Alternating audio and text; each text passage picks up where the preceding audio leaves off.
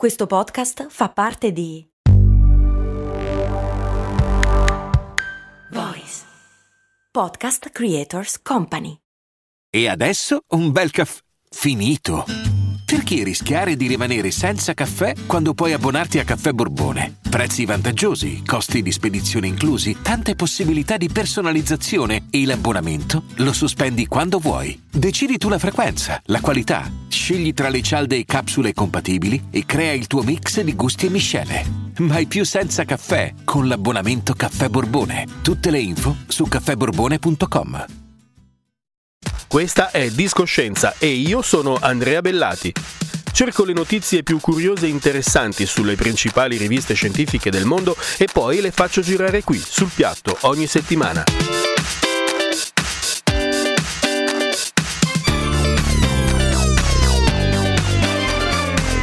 Discoscienza, la scienza suona bene. Suona bene.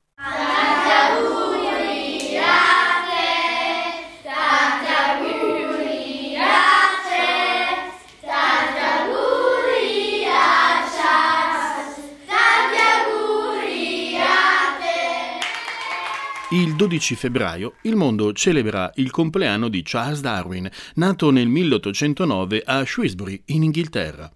Biologo, naturalista, antropologo, geologo ed esploratore, così dice Wikipedia, Darwin cambiò la scienza per sempre con un libro, L'origine delle specie, pubblicato nel 1859. Cosa c'era di così rivoluzionario tra quelle pagine? C'era e c'è ancora la teoria dell'evoluzione, con i concetti fondamentali di caso, di mutazione e di selezione naturale. Con il suo libro, il suo capolavoro, Darwin toglieva all'uomo il titolo di essere perfetto, della creazione, e lo portava giù tra tutti gli altri esseri viventi, in mezzo alle scimmie, sue parenti. Non più figli di Dio, quindi, ma un frutto del caso e della fortuna. Darwin fu molto criticato soprattutto da tutti quelli che credevano e che credono ancora che un Dio ci abbia creati così come siamo. In molti attaccarono Darwin con ferocia, giravano vignette sui giornali che rappresentavano lo scienziato con il corpo di una scimmia. La cosa era anche piuttosto facile perché Darwin non era proprio una bellezza e nemmeno a farlo apposta aveva un volto un po' primitivo, era barbuto e con gli occhi infossati, sotto un'arcata sopraccigliare molto sporgente. Ma Darwin andò avanti, approfondì e perfezionò la sua teoria, che oggi è alla base delle nostre conoscenze sulla natura e su tutti gli esseri viventi.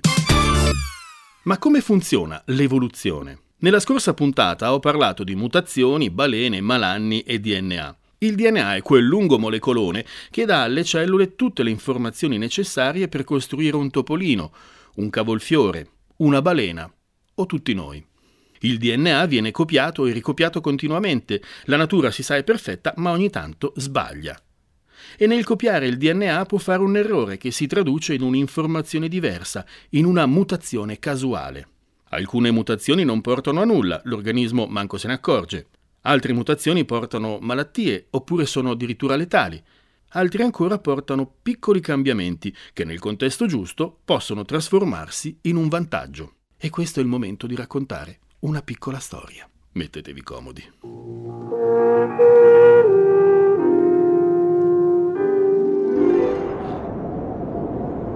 In un paese dove la neve non si scioglieva mai, i conigli erano tutti bianchi, ma ogni tanto, per caso, per una mutazione, ne nasceva qualcuno marrone. E faceva una brutta fine, perché le aquile lo vedevano subito e se lo pigliavano al volo. I coniglietti marroni avevano una vita difficile perché morivano giovani, perciò non riuscivano a riprodursi e a trasmettere ai figli il colore scuro della pelliccia. Poi un giorno il clima cambiò e la neve si sciolse.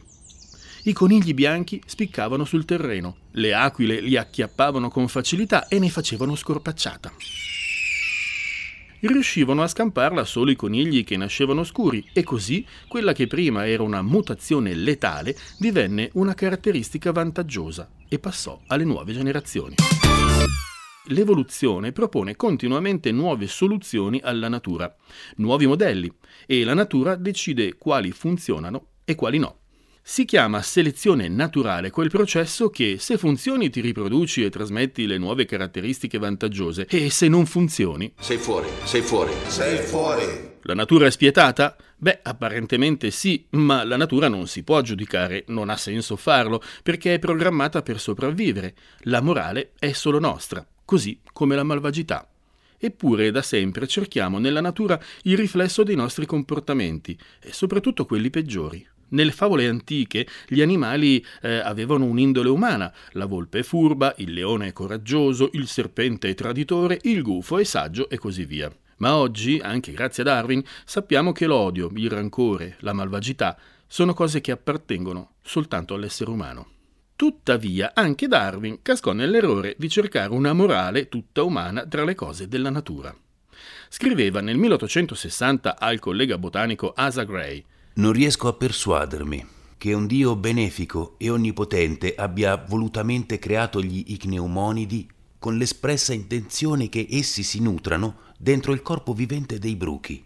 Chi ha fatto lo scout di sicuro conosce una vecchia canzone popolare americana, quella che parla di un certo John Brown che giace nella tomba. John Brown fu impiccato nel 1859 perché per tutta la vita aveva lottato per liberare gli afroamericani dalla schiavitù. Un attimo, impiccano Brown nel 1859 proprio quando Darwin pubblica l'origine delle specie? Già.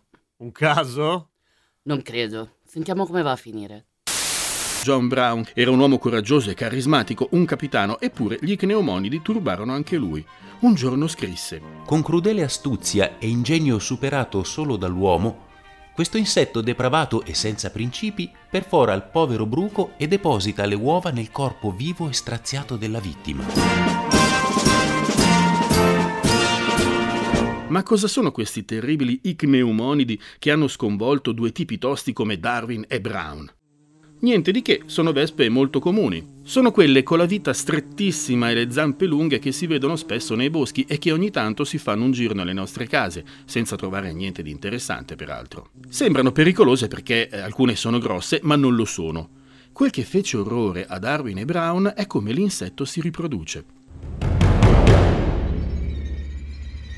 Per prima cosa, la femmina dell'icneomonide cercò un bruco bello grasso, un bruco di una farfalla. Appena lo trova, sfodera il suo lungo pungiglione, che è anche il canale dove passano le sue minuscole uova. Con il pungiglione, che tecnicamente si chiama ovopositore, la vespa inietta le uova nel corpo del gruppo, che continua la sua vita senza accorgersene. Il bruco mangia le foglie, mette su peso, cammina goffamente sui rametti, mentre dentro di lui le uova della vespa maturano e quando le uova schiudono il bruco esplode, liberando le larve del suo aguzzino. Questa scena ci ricorda qualcosa.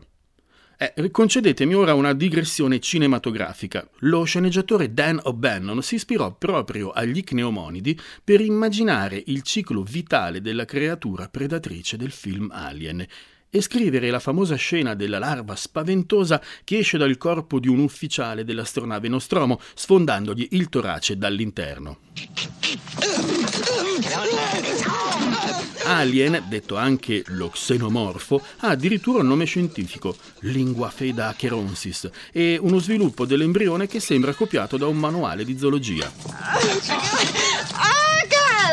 L'alien, lo xenomorfo, è spietato, ma è solo un animale e ce lo ricorda la testa mozzata di Ash, il cyborg del Nostromo, che prima di disattivarsi in un lago di vomito lattiginoso dice Un perfetto organismo.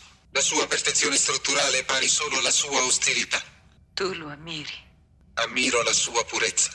Un superstite, non offuscato da coscienza, rimorsi o illusioni di moralità. Tanti auguri!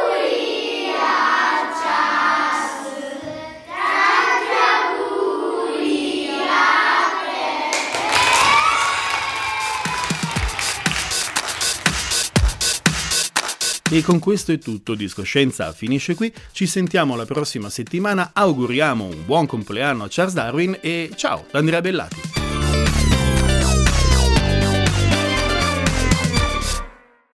Hiring for your small business? If you're not looking for professionals on LinkedIn, you're looking in the wrong place. That's like looking for your car keys in a fish tank.